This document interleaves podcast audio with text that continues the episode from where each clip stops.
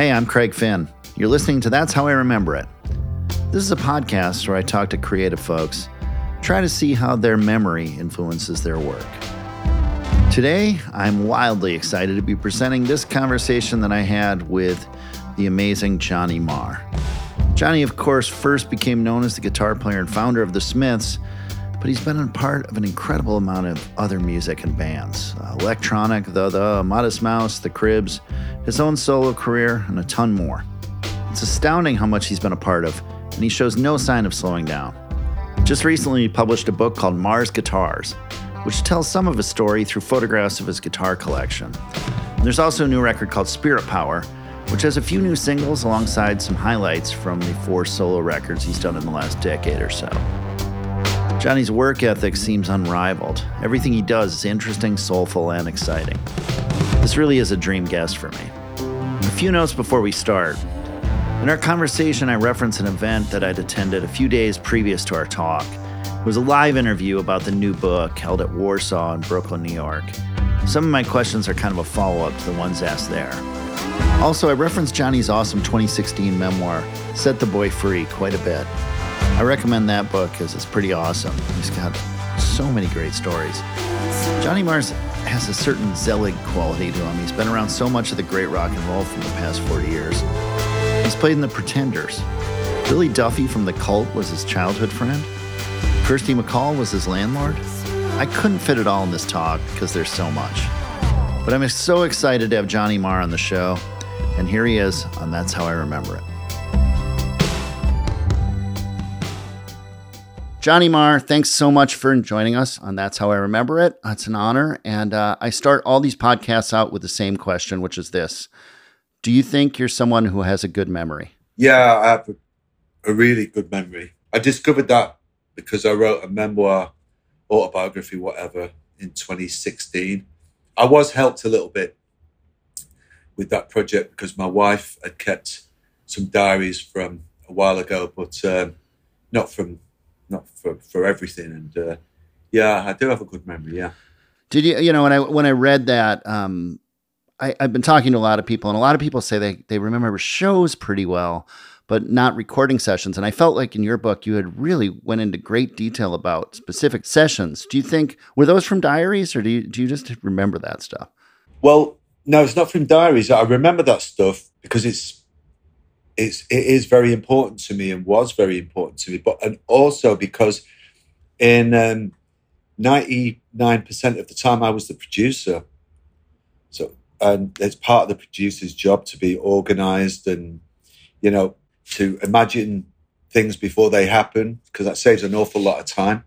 Uh, and um, and then from, I guess, the late eighties, so with Electronic, And and since then, the studios have always been owned by me. I've been very fortunate to have my own place, even back in the day. I, you know, I was very, I guess, comprehensive. I made sure my studios always had track sheets with our logo on. So that side of things, the organisational side, including writing down everything that was on the songs, uh, was, was just part of my mentality. Do you remember individual shows well, or do, do they mash together after a while? Or they kind of merged together, really. I, I remember, I remember key some really key events, like the Smiths playing at the Beacon, um, me getting into an altercation with a very, very scary security guy. um, shows that I went to as a kid, how, you know, who I was with when I um, when when I, I snuck in those shows, or. Um, Yeah, like, yeah, I've got a pretty, pretty vivid recall for these things. I tend to uh, attach quite a lot of significance and meaning to certain events, even whilst they're happening. And what has amazed me about writing two autobiographical books is that quite often when I was attaching significance to things as they were happening, basically, this is a big moment. Turns out that I, I was right. So yeah, one of the things I've been talking about is senses one memories. And in, in Set the Boy Free, you talk about colors. And, and you have, I think, a wildly named school teacher, if I believe Missus Cocaine, uh, yeah. said, you know, colors make you feel different things, you said to her. And I'm wondering, yeah. Do you still have those emotional responses to color? And uh, the other night when they put up the uh, the page with all the Les Pauls, it was the first thing I thought of is, you know, how how colors are a big part of electric guitars. Do you still think you have feel that more than others? Well, I was uh, I was in London last week, and uh, it was a really beautiful late afternoon, and I was walking down the street with my daughter, and a woman, young woman who was looked like she was looking forward to going out for the evening, walked towards me with the most amazing pair of gold shoes on, and it was a very specific, very particular light, very light color gold. And I said to my daughter, "Oh, uh, that was one of the colors I did my bike." I, I love those moments to do with colors. Um, They don't dominate my life, but they obviously, you know, that was as recent as a week ago or something. Uh, and it, it hit, they hit me in a way that I have to say that music doesn't. But what, you know, scant uh, knowledge I have of frequencies uh, and metaphysics, I think what I'm sort of touching on, as as I understand it, is reaction to frequencies, because obviously light, c- colour operates on really, really uber fast frequencies. And obviously we know, you'll know being a musician, that sound and music operates on frequencies also. Sure. So we're reacting to, to that. There, there is a theory that um, our love of precious stones and precious metals is to do with the frequencies that they are emitting, that we're not really that conscious that we're reading, and that um, in other dimensions, see, I'm off, here he goes. That's um, great. The other dimensions might be entirely uh, made up of some, those kind of frequencies that we are aware that we are aware of uh, and are relating to. So, so vibrations. It's all, all to do with the speed of vibrations. Speaking of vibrations, I know you talked about in your book and the other night, you talked about growing up in a house with music and rock and roll. Your parents, you know, were young and had cool stuff. You talk about Eddie Cochran.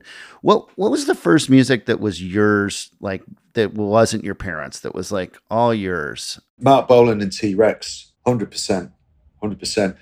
Not just because it was glamorous and it was rocking and it was in the charts, but it was also kind of like, had a kind of dark vibe as well. He, he was the whole, he was the whole deal for me, Bolan, because he was number one in the pop charts. But some of that, you listen to some of that Tyrannosaurus Rex stuff. It's, it, it isn't, it, it isn't silly, it isn't silly pop music. It's not trite. No, it's uh, was was Mata Hoople a, a band for you? Yeah, sure. Yeah, they, All the Young Dudes was like an anthem for my generation. What you know.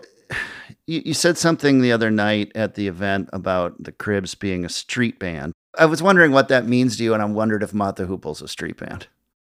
Whoa, yeah, well, to people, guys usually who were a few years older than me uh, in the seventies, that's exactly the appeal of Mata Hoople, mm-hmm. from what I understand. Because I liked them as a pop band. I liked Honolulu Boogie, I liked Roll Away the Stone, I liked all those pop hits. And then when I bought the albums, I, I you know, uh, Sea Diver and um, all those other things, Mama's Little Jewel, I got more into those sort of things. But I've since asked a couple of my friends who are older, you know, what it was about Mata Hoople, and it's that's exactly it.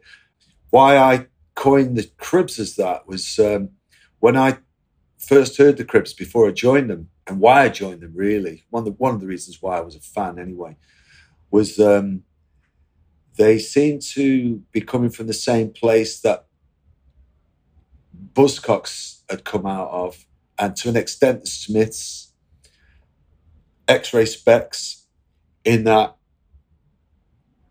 it's kind of rowdy and edgy, but not but still fairly well organised with an agenda, but really wanting to uh, get in the ring with the corporate acts and take them on, but not actually being corporate. That to me is a, a street band, and it's nearly always people with guitars. Yeah, I, I you know, I actually heard that term used by a member of Big Star uh, to talk about where they were at, which I'm not I'm not sure it's quite. Ex I mean, they of course have that song "In the Street," so I don't know if that's it, but maybe it is. It's it's an underdog thing. Oh no, I'd say I, I'd say street. Oh, that, that's nice because I, I kind of came up with that term myself, so I'm I'm happy that's what a Big Star had used it. I'd say Big Star uh, would fall into that category as well in their way, in that they are kind of outliers, but who aren't necessarily avant-garde. They're not. Um, they're, they're not wanting to be um, obscure. They, they've got four-minute songs. They've got three and a half-minute songs. Yeah, yeah, absolutely. And they were unheralded. I don't know if they were in their time. I don't know. But is there is there music? I, I've been asking most of the guests if there's music that do that. Do you listen when you listen to music? Do you do seasons play into it? Like, is there good fall music, winter music, summer music to you, or is it all the same? It, it's all the same, although I, you know, you, you, you talk about memories. The evening that I bought Raw Power, which was a life-changing moment, uh, well, kind of thing I talked about earlier when I was like, I think I'm having a moment. This is definitely a moment. It's self-awareness. I've since learned that Buddhists, I'm going to, you know, to get pretentious about it, but it is true that Buddhists called satori. Okay, that is a, inextricably linked with me, with me, with winter, and in fact, that that moment of winterly vibe, I lent I lent into that when the Smiths were recording "The Queen Is Dead," and that's really was the impetus to help me write the music for a song called "Never Had No One Ever," which I, I, I wanted to evoke that same evening of listening to the Stooges, uh, and which is why it sounds uh, quite like the song "I Need Somebody" off Raw Power. But it wasn't like, oh, I, I, I want to copy "I Need Somebody." I wanted to copy the moment. And I lived on a, we copied what the Americans call the projects. So it was a sea of houses that were brick boxes, built in the nineteen seventies, all uniform, but all low level. So I could see the sky. And there was the street light right outside my window on the same level. So if there was a crack in the curtains, this the room was had this amber light inside it, which was often very atmospheric. Sometimes it was a pain in the ass, but there was a, so it was dark outside. It was about six forty-five in the evening, seven o'clock, and there's a slight amber light coming through the room. And um, I listened to, I heard uh, Search and Destroy, Give Me Danger, I Need Somebody, Shake Appeal, Penetration, all of that. Remember it like it was yesterday. And that will always be a winter's night in, uh, in the suburbs of Manchester for me. Uh, And similarly, a, another really important moment that I was aware was a moment when it was happening was when the Buzzcocks debut record came out. And I sagged off school early to make sure I could get a copy of it. And that was a, a summer's evening when I got home from school, having got the album, gone into the city and got it. And I heard the guitar playing on it, particularly on the track "Autonomy." I was so exalted because I knew that I could already play like that, and it was one of the coolest guitar lines I'd ever heard. So I, the idea of trying to be, trying to attain the virtuosity of Steely Dan was just killed in a second or in three and a half minutes. Right. Um, so I'll always associate that with, with summer. But aside from just a couple of those moments, generally, I think music, it, it, for me, it, it's just all life, really. Music is just, you know, I'm sixty next week, so it's music is what it's like fifty-seven years of living, really. Sure, sure. It's funny how those moments can uh, attach to you, because I actually, when you were saying that, was thinking, I remember the day I bought Raw Power. It was a very hot August day in Minneapolis, and I, I connect it to a summer uh, record. Ah, that. That's interesting. Yeah, so it's all it's super subjective. Yeah, yeah. You know, um, the set set the Boy Free. The first part of it is you buying your first guitar. Now you have Marr's Guitars, this new book, um, which which shows all your guitars, or I think at least a lot of them. And the event I went to the other night, you said writing this book was more cathartic for you than the, than the um, autobiography in some way. Why was that? Is it is it easier to talk like when you're talking guitars? Uh, you know, it's a good question, that Craig, because. Uh, I was really not expecting any kind of catharsis from doing the guitar book. I, because my mind was on so many other things. My mind was on making sure the photo shoots went well because it was hard and all, all kinds of different things. It was when I pulled out the, quite early in the process, uh, uh, I had hold of the Epiphone Casino that I did How Soon Is Now on and wrote Nowhere Fast on. And then my wife found She had, she found a picture of uh, me writing Nowhere Fast that I didn't even know she had, and that went into the book with me on the casino. Um, so yeah, I did talk about having a good memory. So it's to do with what I and probably other musicians, guitar players, uh, particularly, the relationship we have towards guitars, the way we fetishize them, the way we romanticize them, the way we can, we have a relationship with them when we own one that we, we, it, it's going to sound so corny, but it is true. If you're lucky enough to, enough to get a guitar that you absolutely love, particularly as a young person, it's kind of better than a best friend. uh, um, because best friends are free anyway, you know, so it has that value, monetary value to it.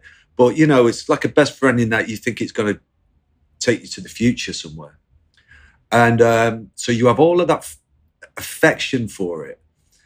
That came back from holding that casino. And then the stuff that was in my mind at the time just came flooding back real quick. And that didn't happen when I wrote the autobiography.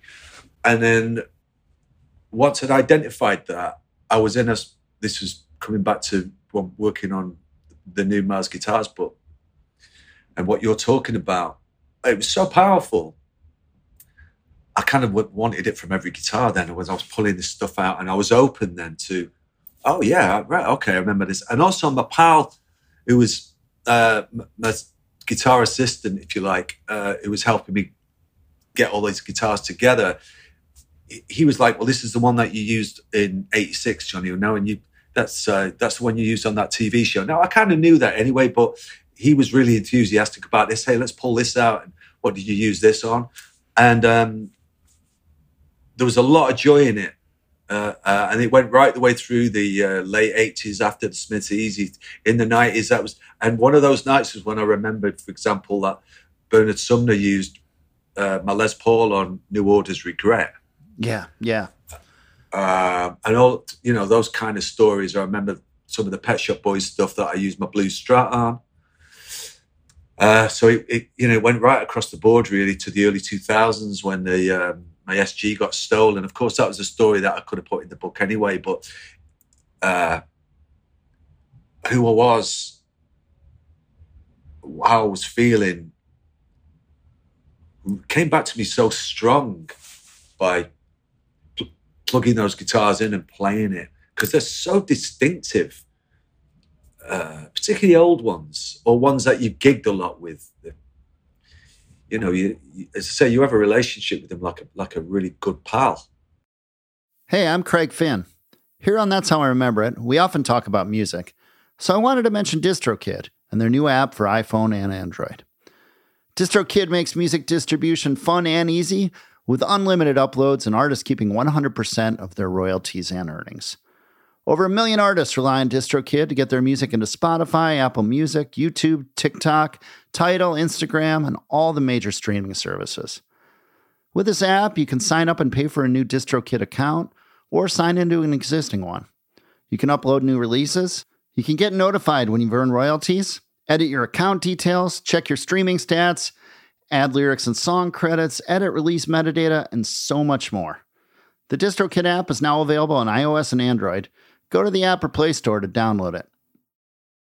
Could you like sequentially put them in order without like pretty well? Could you say I got this, then that, then that, then that, or does it or or does it get jumbled? I imagine you got a lot at one, probably one. No, pre- well, pretty good. Except actually, my my friend Richard, I was talking about, because he got quite a few of them for me. He used to work in the record store, uh, the guitar store rather, that I used to go in, mm-hmm. and he's like a guitar kind of dealer guy, for want of a better term. So he, he, he you know, those guys are pretty nerdy anyway. So in the t- the stuff in the two thousands, Richard was pretty good at reminding me of. But but yeah, I I remembered the sequence of certainly the first twenty odd years. Yeah, yeah. You you know the, the vintage guitars. So you talk about. The other night you mentioned, you know, these were at for one point old guitars, not vintage guitars. But, you know, you're buying, there, there's also some part of it that relates to history, a fifty-nine Les Paul, a sixties Tele. You know, is playing a sixties inspired song sound better on a sixties guitar? Is there anything to that kind of thing? Do you find that? Well, I've got to say, when I um, when I tried, so we'll talk about really the, what I was doing in the Smiths days, really. When I did want to write something that was sixties-ish, it always very pretty quickly ended up sounding like exactly like a twenty-two-year-old in a Manchester band in nineteen eighty-five anyway. Yeah. Uh, it's so subjective, that idea of inspiration, which is great. And even, say, The The, for example, who we really were trying to evoke our idea of a gnarly band in an after-hours bar in Memphis or New Orleans in nineteen sixty-eight, sixty-nine. That's who we wanted to be, really. Uh, um, there's a, there's a whole aesthetic there that Matt Johnson is, is really kind of tapping into, this illicit, late-night, slightly dangerous, romantic, uh, you know, uh, you know, it, it, it, it's got, yeah, it's really got a kind of vibe to it. Um, but when I listen to those songs that we did in the, the they they sound like they're from London. uh, but I, I, here's an example of it. There's a Smiths song called Nowhere Fast. As I say, again, back on that casino, and there's a photograph of, of me writing Nowhere Fast in the book. The casino, definitely, if you know about sonics and the way guitars sound, it really does sound like the Kinks. Mm-hmm. But because it had a whammy bar in it, and because at the time I was, I, I thought, the band should be inspired by Sun Records. I, I wrote it with like a rockabilly shuffle. So it definitely does sound vintage. The, the track does sound vintage, but the band were leaning into, occasionally the band were very deliberately leaning into what I would call retro uh, influences. And so sometimes we were able to telegraph those things pretty, pretty well. Uh, there's another song on the second album called Rush on Ruffians, which uh, I I was obsessed as a little boy with the song Marie's the Name of His Latest Flame by Elvis Presley. And I, I, at the time, I thought for a band who were on the John Peel show, we were an eighties band in the N M E, it, we just would be, it would make us very different and would be somewhat unfathomable if we came out sounding like Marie's the Name of the Latest Flame. Everyone was trying to sound like the Velvet Underground. Sure, sure. You know, people you t- people talk about having guitars or songs, you know, guitars having songs in them. And you sort of said that you, you know, you, to sort of justify the purchase, you've gone to work and and and said, I'm going to write a song on this guitar because I bought it and that's what it's for. But have you ever had a guitar that was like a dud? You just couldn't get songs out of it? Yeah. Yeah, well, because, I, you know, it just stands to reason. The law of av- averages says that because I've, I've bought so many over the years, some you just weren't going to really get along with, and they don't really stick around for years and years. Uh, they're the ones that, that I've kind of passed on, and I'm pretty good at doing that. Yeah, if this one, it's very rare though, because I, you know, like being a working class guy, uh, I still think a lot of money is a lot of money. Mm-hmm. I, I still think a, a, a fair amount of money is a lot of money. I, I can't just have something and then go, oh, okay, that's going to be a collector's piece, or that'll be an investment, or any, any shit like that. Never. If if I don't, if it doesn't feel like it's part of the family, then it, it's got to go. But yeah, that has happened. Yeah. Is there is there any kind of guitar that that you sort of don't get along with? I mean, you're talking about casinos, S Gs, sure, three thirty-five. Is there anything you don't, any guitar, any you guitar know, you I, don't like? I was in the Fender. Well, Fender have got this brilliant uh, new uh, showroom in London. It's really impressive. And um, they've got a bunch of different departments. And I was being shown around only a few months ago. And uh, they brought me into the kind of metal slash shredders room. And uh, just out of curiosity, I, I picked up one of these.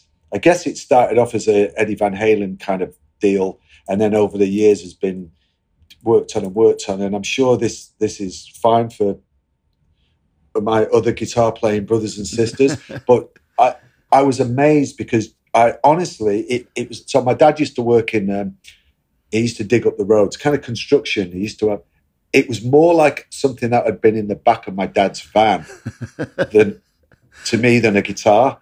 I, I just could not get anything out of it. It felt completely alien. And and what I found was quite a surprise was that it didn't sound like, uh, didn't feel like it was something I was going to run away with my fingers. It was so fast. It actually felt really cumbersome and weird with this scalloped fingerboard and crazy huge frets and weird shaped neck. I thought, what the heck? This is horrible.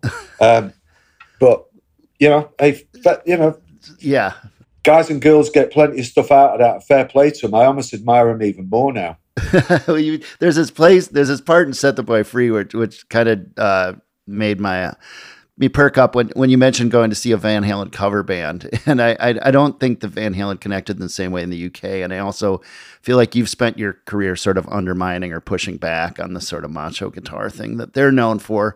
But it did get me thinking that Van Halen was a, had a well-known, inventive guitar player coupled with an outspoken and unconventional lead vocalist. So perhaps there's a, um, a parallel. Oh, I've got to there. tell you, I don't know whether I wrote about it in the book, but I met Van Halen, all of them. Oh, really? nineteen all the Smiths met Van Halen. That was a, an amazing story. All of us met Van Halen in their dressing room as they were about to walk out on stage in Washington in nineteen eighty-five on the fifty-one fifty tour. And Eddie Van Halen was not only a real gentleman and kind and courteous, as was Sammy Hagar. Mm-hmm. And um, I'll never forget the kindness, particularly because the show towards me, because I was still pretty young then and I was out of my element. I didn't, none of us wanted to be there. They were about to go on and someone from Warner Brothers just said, hey, there's this band from you've never heard of and don't care about. And they, these guys were about to go on to like twenty-five thousand sc- screaming fans. And they took the time out to come in. And we, you know, I mean, we may as well have had uh, tentacles coming out of our faces. Um, when they saw us, we did not look like a band to the, as they knew it. And, uh, but that was because um, year, years before, Roddy Frame from Aztec Camera, who was a fellow indie file friend of mine, same age as me, he, I bumped into him in London and uh, he said to me, look, you're not going to believe this, but there's a, you know, this guy Eddie Van Halen, if you ever get the chance to go and see him, go, go and watch him play. Because he walks on with a smile and he never stopped smiling all the way through the show. So we just had a day off and someone from the record company wanted to bring us down. And I said, this is crazy. And this is really is not such a good idea, blah, blah, blah. And we all went down and Eddie Van Halen was amazing. I got so much, so much respect for that guy. That's an amazing story. There, you know, there, Van Halen is part of like, you know, uh, sort of these in rock history, famous guitar player, singer teams, you, you know, Richards, Jagger, Page Plant, The Edge, Bono, Marr, Morrissey. Um, you make a football comparison in your book, a winger and a center, but it doesn't seem like for a long time I can think of that kind of team in a band. And do do you think that's like guitar music being diminished in some way, or has technology made people like more jack of all trades? Well, I think you're absolutely right about technology making people more jack of all trades. Look, if for people who enjoy the maybe the habit or the, the hobby rather of rock culture. Of course, they enjoy the music as well, but like reading rock books and watching documentaries and all of this business. When you consider that Sergeant Pepper was really informed by the technology, the eight-track, maybe it was four track, but you know what I mean, technology. And certainly Jimi Hendrix, the backwards ideas and the production techniques and the Univibe pedal and the wah-wah pedal, et cetera, et cetera, then you have to go along with the idea that technology considers uh, continues to inform the current mm-hmm. pop music. Yeah, so, which it, it does. And I've uh, I often on days off on tour go into some of those music stores, the chain stores. I find them a little unwelcoming and boring, and a little sterile and generic and all of that. Why change a habit of a lifetime? And I, I walk around there, and sometimes I've been in there, and the, in all honesty, I've understood why uh, a bunch of teenagers on their weekend would spend more time around the machines that make beats, because they look kind of cool, they look fun, they look easy. And the truth is that if you're if you're able to pony up the, and also they're, they're much much cheaper relatively than what it used to be to be able to buy an electric guitar in the sixties and seventies, eighties even. So if you and your pals are able to pony up the two hundred forty-five dollars to buy a machine that gives you all of these sounds and beats and everything, and you have the wherewithal and the musicality to learn that thing over a weekend, you're up and running in a weekend. And the problem with that, though, is that so is everybody else. So there's a whole load of things that come along with that. The democratization of music is a great idea. If you would have asked me any time in the last thirty years, because of my kind of sensibilities about the making music and the the, uh, the production of music available for uh, creative people, whether it's on a laptop with Ableton or GarageBand or anything like that, make that available to everybody.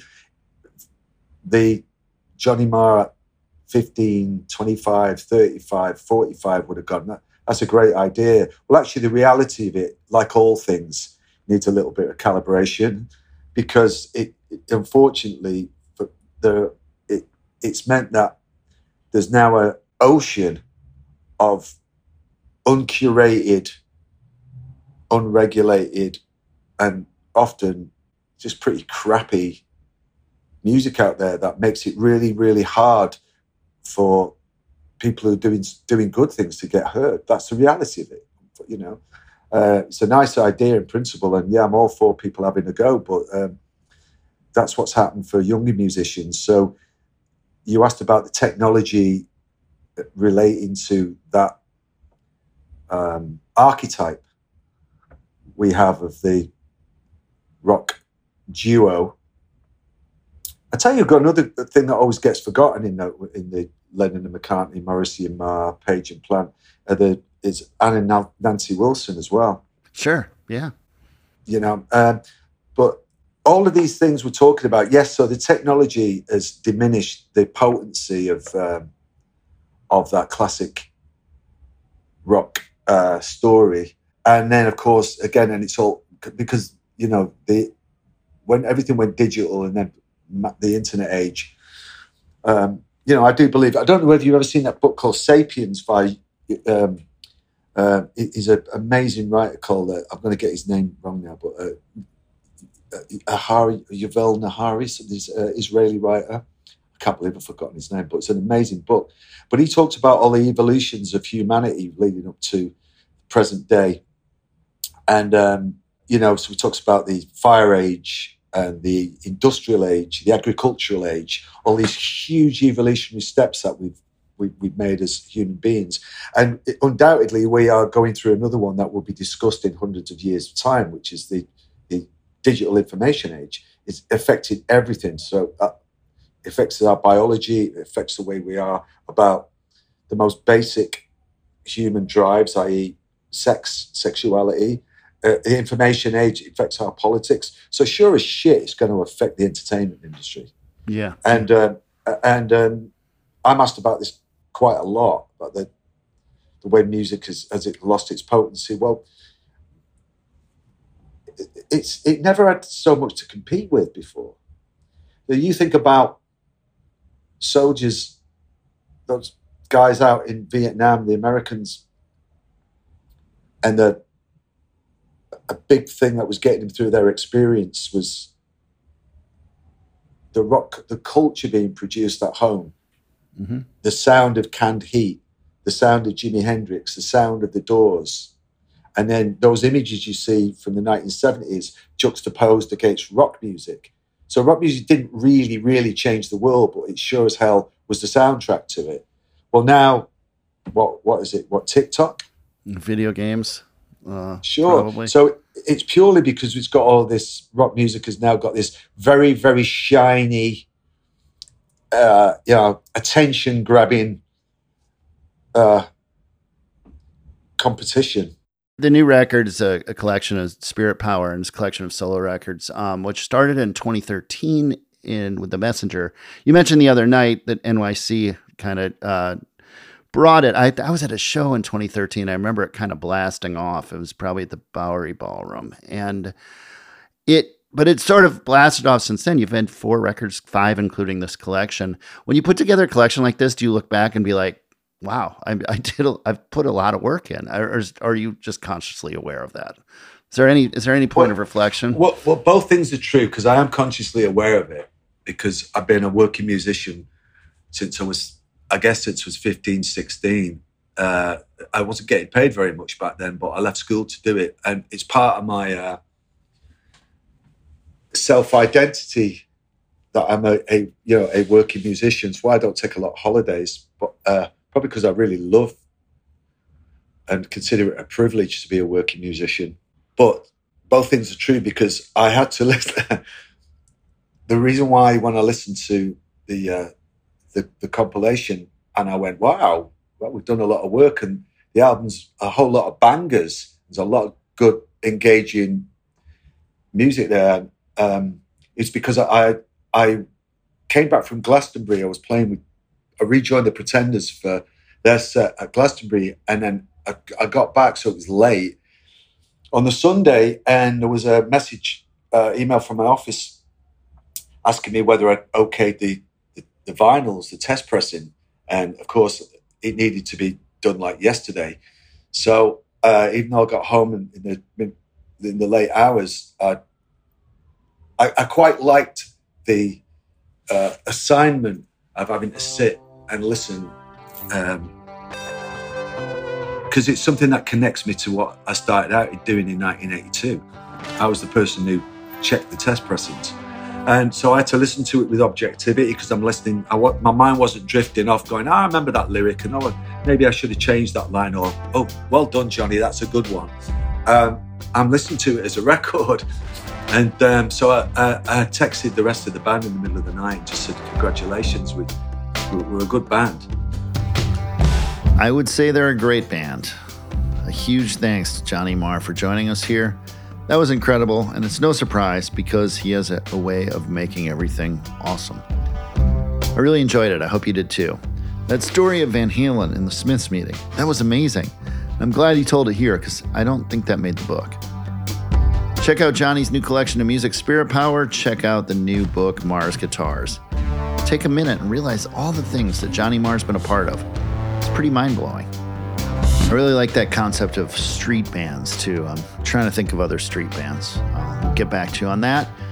Meanwhile, a few things to remind you of. Um, last call for First Night. The first night of the Hold Steady's Massive Night celebration next week is Wednesday, November twenty-ninth, and we'll be doing a live version of this podcast at the Wythe Hotel in Brooklyn, New York.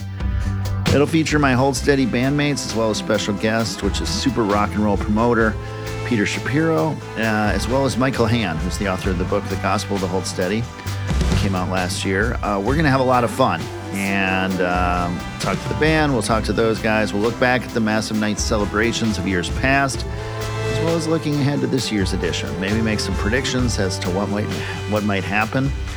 Um... I can confidently say that this will be a really good time. You can place your bets there. Uh, the hold steady dot net for more details. And Saturday, March second in London, U K, I'll be doing a solo show at the Moth Club, and we'll be doing a live version of this podcast there in the afternoon. Come see all of it, the shows, the podcasts, whatever. Uh, the shows in the U K and Ireland are selling out, so get tickets now. See the show, see the first ever live U K recording of this podcast. That's how I remember it. Come be a part of history. Craig Finn dot net for more details there. And now, huge thanks to you for listening. I really enjoy doing this, and it's awesome that so many of you are paying attention. We've got incredible guests coming up, so keep listening, and please subscribe. It helps us out. I'm Craig Finn, and that's how I remember it.